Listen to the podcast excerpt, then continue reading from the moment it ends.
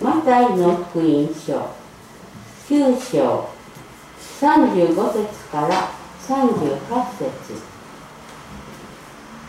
それからイエスはすべての町や村を巡って街道で教え御国の福音を述べ伝えあらゆる病気あらゆる患いを治された。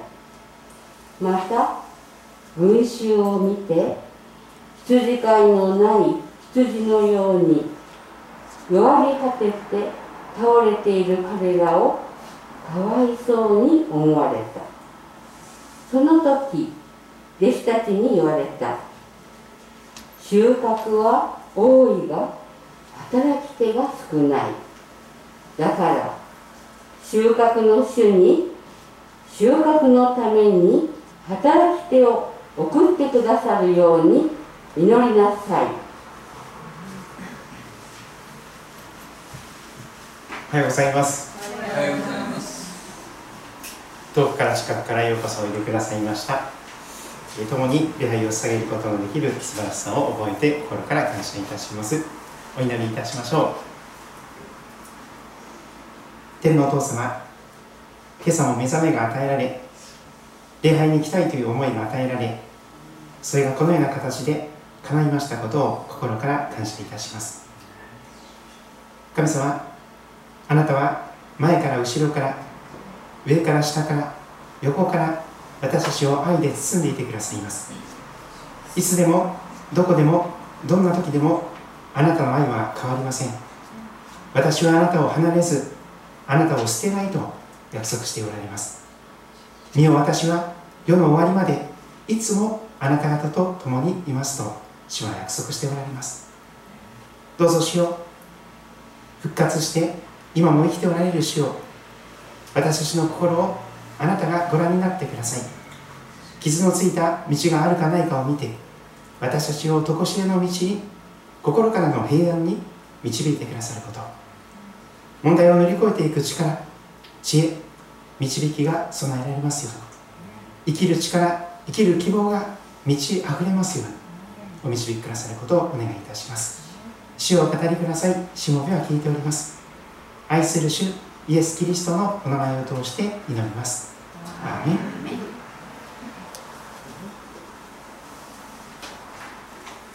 今日は収穫は多いが働き手が少ない。そんな題でメッセージを語っていきたいと思っております。この10月の最初の日曜日を迎えましたが私たち杉戸キリスト教会が所属する日本同盟キリスト教団の創立記念日であります。献身者デーとも言われます。北欧のスウェーデン出身のフレデリック・フランソンという方をご存知でしょうか「燃えて輝く光」という本になってその伝記が、えー、紹介されておりますが、え、フレデリック・フランソンという人物が神様によって選び出されやがてアメリカに北米に移ることになりました。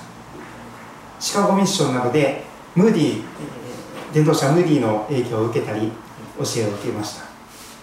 やがて北米スカンジナビアンアライアンスミッションという、えー、宣教団体を仲間たちと一緒に作り米国シカゴから日本に宣教師を派遣するということになりました。スカンジナビア出身の男女15名15名の宣教師たちを1891年明治24年11月23日に横浜に上陸させたのであります。横浜の大桟橋今にも今でもありますがあそこに最初の宣教師がですね1891年今から130年ぐらい前なんですけどもそこからこの教団の歩みが始まったとされております。宣教の情熱宣教の旧礼の思いに燃えた宣教師たちはそれまでいろんな宣教団体が入っていないところにあえて困難な地に未伝地に向かいました。伊豆半島房総半島伊豆の7島伊豆大島をはじめとする7島。日本のチベットと言われる飛騨。高山あるいは北海道のアイヌ人の地域日本各地の未伝地に向かっていきました。この杉戸キリスト教会の初代の牧師人の辻浦光子先生は飛騨高山の出身であります。おそらく最初の宣教師の導きの中で建てられた教会の一つから導かれたということでしょう。祈りのネットワークというのが毎年発行されておりますが全国の諸教会がまたその牧師の牧師夫人の顔が載っていたりとかですねあるいはその協力者宣教師の顔が載ったりしております。ぜひあのご覧になってみてくださればと思います。そんなことを覚えながら今日はマタイの福音書9章35節から38節に耳を傾けていきたいと思っております。お手元に手法がありましたら御言葉のところまたメッセージのアウトラインをご参照ください。まずこの収穫は救われる人は少ないのかどうかそのことをぜひ今日から耳にしていきたいと思っております。よく日本はですね宣教師の墓場とも言われます。そして種をまいてもまいても実りがないんじゃないのかと半ば諦めのムードが漂っているかもしれません。しかし本当に収穫は少ないんでしょうか？本当に救われる人が少ないと聖書は教えているのでしょうか？イエス様の聖書を通して収穫について何を語っていらっしゃるのでしょうか？ぜひ今日改めてそれを耳にしたいと思っております。いつものように起承転結で6つの部分に分けました。一節ずつなんですけどもマタイの9章35節から38節。一節ずつ起承転結に分けることができるかと思います。まず木の部分35節を見ていきましょ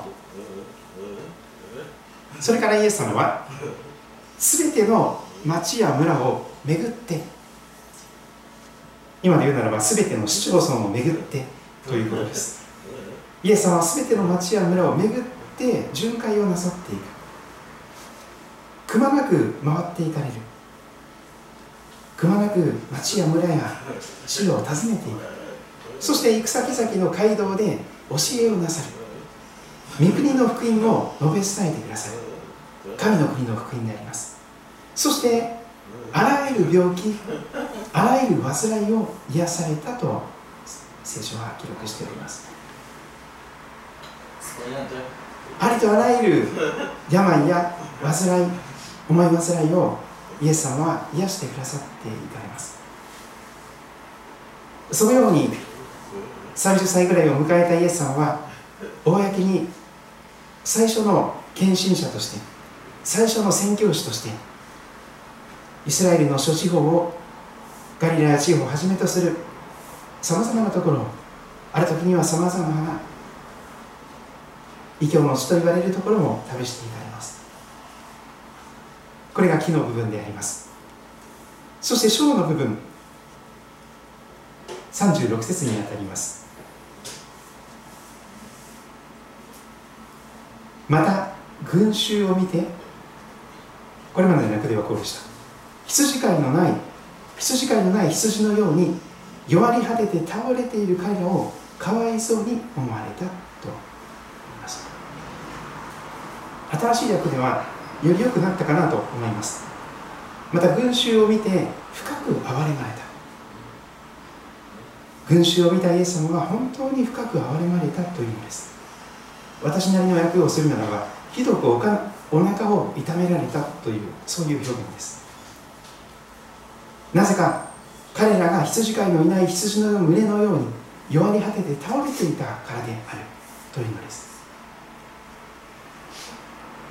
日本語にも少しずついろんな訳が出てまいりましたが英語ではものすごい訳があります。読み切れないほどの訳があります。その中でユージン・ピーターソンという牧師が翻訳なさった「ザ・メッセージ」という聖書があるのをご存知でしょうか？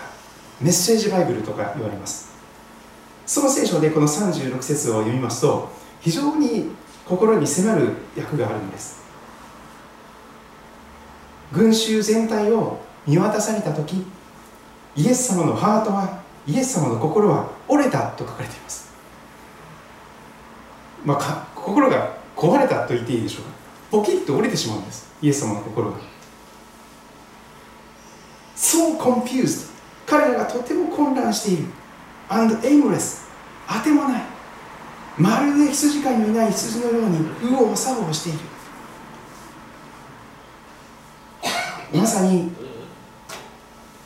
時代を超えてどんな時代の人々もどんな国の人々もそのように羊飼いのいない羊のようにあてもなくさまよっております。音楽ではそのような心の状態を歌詞にしてメロディーに乗せて歌います。若者が共感するようなそのような曲はまさにそのようなことを表現しております。行き当てもなく止まない雨の中を歩き続けているような状態。どこに行けばいいのか今も何を求めているのかわからないまま果てもなくさまよっている状態。それは神の形を失ってしまった私たちの姿です。神様との親しい関係を失い神様の命を失いそして自分が作られた目的や生まれてきてここにいる意味がからなくなって。義を失い生を失い贖いを失ってしまっている人間の状態であります。孤独と死と虚しさがそこにはあります。イエス様の瞳に映る人々の姿は今も昔も変わりません。実に99%の日本人がそのように羊飼いのいない羊の群れのように弱り果てて倒れているその姿を今日もイエス様はご覧になっているかと思います。コロナが新型コロナウイルス感染症がそれに追い打ちをかけているかもしれません。まだ収束のめどが立っておりません。そして経済的に非常に厳しい人たちがどんどん増えております。感謝のことに杉戸町の水道代の基本料金は免除されましたけれどもしかしそれだけ多くの人が非常に経済的に困っているということでありましょう。あてもなくとても混乱して羊飼いのいない羊のように倒れている弱り果てている。そこで気象転結天の部分が訪れます。福音書ですから聖書ですから喜びの知らせ最高のニュースが記されていきます。37節ご覧ください。この御言葉のところに記していくところでありますがこれまでの訳と新しい訳を比較しながら見ていきたいと思います。これまでの訳ではこうでした。その時その時弟子たちに言われた。もちろんイエス様ですが収穫は多いが働き手が少ない新しい訳はこうなりました。そこでイエスは弟子たちに言われた。収穫は多いが働き手が少ない。これもメッセージバイブルで読みますとですね What a huge harvest! なんてとてつもない大収穫が見えているんだというのです。収穫は多い。実際のところ本当に収穫はものすごく多いんだ。たくさんの救われるべき人たちがそこに借り入れるばかりになっている。桁外れのいまだかつてない大収穫。信仰復興リバイバルの時が目の前にあるじゃないかとイエス様はおっしゃるんです。私たち杉戸キリスト教会では毎年毎年同じような言葉を掲げておりますがこの修法の絵の描いてあるところの下のところにいつも載せております。創世紀の15章5節の言葉です。こんな言葉ですね。さあ天を見上げなさいうつむくのでもなく下を向くのでもなく人と自分を横向いて比較するのでもなく上を向きなさい。天を向きなさいと言われています。天を見上げ見上げて生きるように人間がデザインされているからです。そして天を夜に見上げると今少し寒くなってきますがお月さんがきれいに見えたりとかまた星たちがきれいに瞬いていきます。満月がちょっと過ぎ去って新月になっていくと天の川とかもうっすらと写真に撮ると見えるようになるでしょう。さあ天を見上げなさい。星を数えられるなら数えなさい。あなたの子孫はこのようになると聖書は語ります。神様のご計画では星の数の収穫があるというのです。誰にも数えられない星の数ほどに収穫は多いと言われます。また詩篇の126編5節6節にはこんな言葉もあります。開かなくても結構ですが詩篇126編5節6節。涙とともに種をまく者は喜び叫びながら刈り取る。種入れを抱え泣きながら出ていく者は束を抱え喜び叫びながら帰ってくる。そのような約束であります。種をまくということは先行投資をしなければいけない。その時食べるものも少し減らして先に種をまいてその種が増えていくことを期待して待ち望まなければなりませんですから本当に先が見えない中で種をまくということは非常に難しいことです。勇気がいります。この種がちゃんと育って収穫できるのか。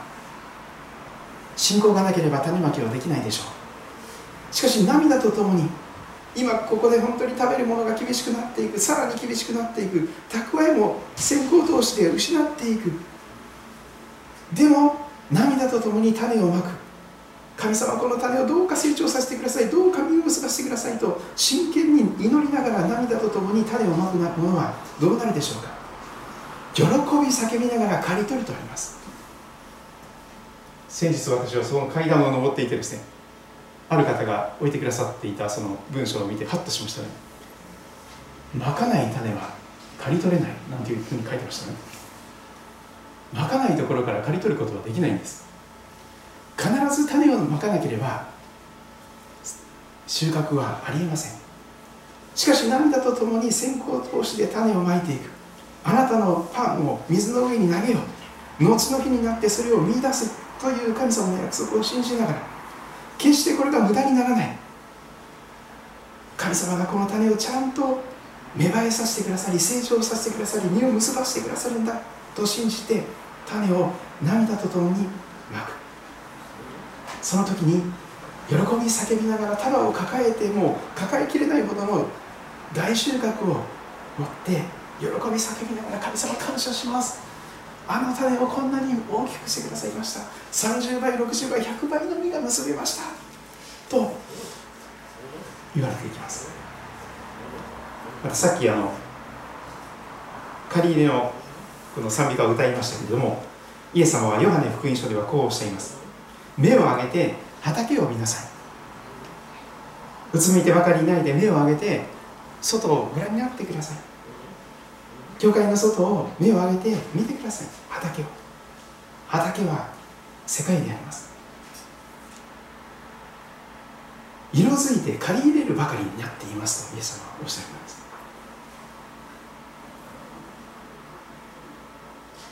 その実はたくさんたわわに実って神戸を垂れている。色づいて黄金色に借りれるばかりになっています。そうおっしゃるんです。またこのスイート景色の1回に2007年から来てですね毎年毎年私を励まし続けている言葉があります。使徒の働き18章9節から10節。あるよよあるよ主は幻によってパウロに言われた。恐れないで語り続けなさい。黙ってはいけない。私があなたと共にいるのであなたを襲って危害を加える者はいない。この町には私の民がたくさんいるのだから。というのです。杉戸町にも宮代町にも久喜や幸手や白岡や春日部やこの近辺にもその市町村の町々に神の民がたくさんいる借り入れを待っている救われるばかりになっているさまざまな辛いところを通って弱り果てて倒れてイエス様をあとは受け入れるしかない。そうい。うところに置かれている人たちがたくさんいると言われます。人口が少し減っておりますがでも4万数千人はいます。水戸町だけでも。神様は本当にたくさんの人たちを救いに招こうとされていると信じております。またヨハネの黙示録7章9節ではやがて天国でどれぐらいの人がそこに救われて集められるのか。黙示録7章9節にこんな将来の姿が約束されております。その時私は見た。すると見よ。すべての国民部族民族言語から世界中のすべての人たちから誰も数えきれないほどの大勢の群衆がミザの前と子羊の前に立ち白い衣を身にまとい手に夏目ヤシの枝を持っていた。誰にも数えきれないほどの星の数の人たちが世界中から天国に集まってくる。そうです。収穫はとてつもなく多いのであります。ところが問題があります。収穫は多いがと書かれています。収穫は多いがこのがが問題なんですけど何か問題があるわけですよね。大収穫を阻んでいるものがあります。何でしょうかそれは。収穫は多いが働き手が少ないと書かれています。Have few workers. 働き手は本当にごくわずか。ほんの一握りの人。本当に数えるほどしかいない。喜んでイエス様に仕えるしもべ。自分をイエス様に捧げて献身をしていくそんなしもべはとても少ないと言われています。それですから結論の部分は38節になっていきます。だからだからこそ祈りなさいというのです。だからこそ自分が一生懸命頑張って働き人になりなさいとかっていうことではなくてだからこそ出て行って一生懸命種まきをしなさいとかっていうことではなくてだから収穫の週にご自分の収穫のためにご自分の収穫のためにと新しい訳ではなりましたが神様の収穫なんです。神様の畑なんです。そこに働き手が少なくてその借り入れるばかりのものが全部ダメになってしまったら神様の損になってしまうんです。ですから収穫の主にご自分の収穫ですよ。ご自分の畑が実れるばかりになっています。借り入れるばかりになっています。ご自分の収穫のためにどうか働き手が少ないので働き手をたくさんどんどん送ってくださいと祈りなさいと言われています。メッセージバイブルでは On your knees and pray for harvest hands ひざまずいて真剣に祈りを求めなさい。働き手をと訳しています。本当にひざまずいてそして時には頭を本当にひれ伏して四つん這いになって真剣に神様本当に収穫が多いんですけれども働き手があまりにも少ないんです。ですからあなた様があなた様の収穫のために働き手をどんどんどんどん送ってください。とそう祈れと主は教えておられます。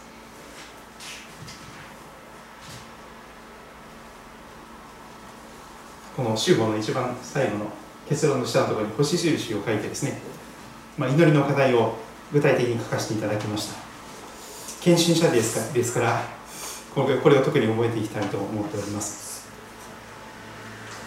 まあ、アメリカの牧師もかなり高齢化しているとは言われますが日本がトップランナーを走っているように思います。世界の中で日本の教会の牧師さんはなんと平均年齢は70歳と言われています。世の中をはるかに超えて超超超高齢化ですね。70歳ですよ平均年齢。9割90%の牧師さんが50歳以上つまり50歳以下の牧師さんはわずか1割しかいない。10%じゃこれは深刻でしょう。あの原石聖書協会の若村先生とかですねいろんな若手の先生もたくさんいらっしゃいます。ところが私も今年先月50人入ってしまいました。9割のうちの1人になってしまったわけですけれども。これはここ数年でもっと加速していくかもしれません。そして高齢化問題にコロナが追い打ちをかけているとも言われます。さまざまな形で祈りの課題があります。しかしこれはですね日本の教会の牧師さんの9割が50歳以上ということは非常に積極的に見ますとベテランが多いということでしょう。経験豊富なシルバー人材が増えているということです。開拓伝道をなさった経験あるいは教会を自立に導いた経験がある先生あるいはさまざまな形で次々と救われる魂を刈り取りそして育て送り出した先生たちが数多くいるということです。決して未熟な状態ではないと思います。神様はこのようにしてこの時大収穫のためにベテランの先生方をまだ天におとりにならずに備えてそして最後の大収穫の時を真剣に祈りなさいと教えてくださっているように思われます。収穫は多い。星の数。けれども働き手が少ない。だから収穫の主にご自分の収穫のために働き手を送ってくださるように祈りなさい。と言われております。桁外れの大収穫のために主は多くの働き手をこの教会にも送ってくださるように諸教会に送ってくださるようにひざまずいて真剣に祈りたいと願います。コロナのウイルスでまだまだ先が見えない状況にありますがしかし教団は来年130周年を迎えるということで130周年の記念大会を来年9月に持つことを決定いたしました。場所は静岡の掛川の妻恋というところです。旧ヤマハリゾートなんですけども今ちょっと新しく変わっております。私もその大会の委員会の中に加えられておりますけれども1ヶ月に1回オンラインでいろんなお話を相談しております。その中で大会のテーマ聖句を決めることができました。ヨハネ福音書14章31節です。これはぜひ皆さん開いてみてください。聖書をお持ちの方は。またマルコルカヨハネヨハネの福音書の14章31節の御言葉です。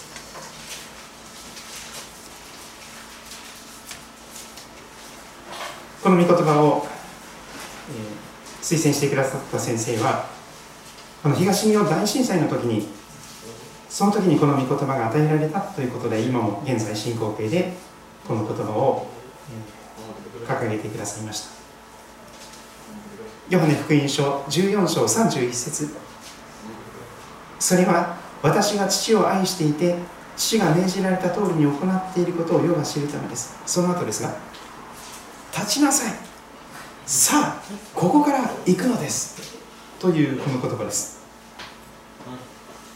アライズ。英語ではアライズというそうですね。ひざまずいている状態から立ち上がってそしてここから使わされていく。イエス様と一緒に出ていく。ひざまずいて真剣に祈りそして立ち上がりこの置かれている状況からそれぞれのできることそれぞれの託されていることを使わされて成していくことができたならば近い将来たくさんの収穫を一緒に喜ぶことができるのではないかと思っております。それぞれご自分の言葉で神様の前に祈る時を持っていただけたらと思いますが声に出せる方は声に出して祈ってみてください心の中だけで祈っていただいても結構です。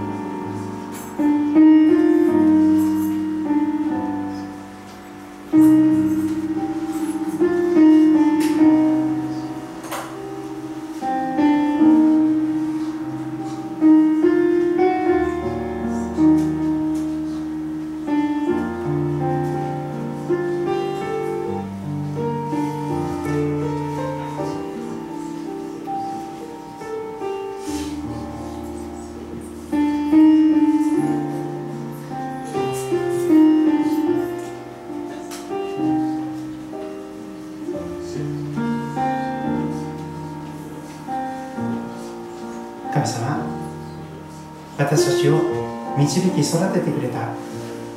敬愛する先生方宣教師の方々を心から感謝いたします。あなたは私たちのところに働き手を使わせてください。そして私たちを見つけ出してくださって救いの中に入れてくださいました。それだけではなくて何もわからないようなものを優しく導き続けそしてゆっくりと時間をかけてここまで養い育ててくださいました。そして私たちは今こそこれまで受けてきたことこのまで学ばされてきたことその経験の数々が最大限に用いられる時がやってきております。神様収穫は多いです。本当に桁外れの人たちをあなたは救いに招こうとされております。色づいて借りれるばかりになっているお一人お一人の魂を覚えます。コロナの中で途方に暮れている方が本当に自ら命を絶とうとしている人たちが増えております。どうか神様収穫は多いですが働き手が少ないです。働き手をあなたの畑に送ってください。すぐに送ってください。そして主よたくさんの人たちを死から命にサタンの支配からあなたの見ての中に闇から光に立ち返らせるために私たちのこれからの人生をさらにさらに豊かに性別して用いてくださいますようにお願いいたします。いろいろな素晴らしいことがありますが人が救われていくことに勝る喜びはありません。どうか神様私たちのこの人生をさらにさらに同じ働きで仲間を加えてください。豊かな豊かな実りへと用いてくださることを心からお願いいたします。杉戸町皆代町お一人お一人を神様祝福してください特に神様心が病んでいる方経済的に厳しい方または途方に暮れている方がおります。主がどうぞ私たちをそのような人たちのところに使わせてくださることをお願いいたします。イエス様のお名前によって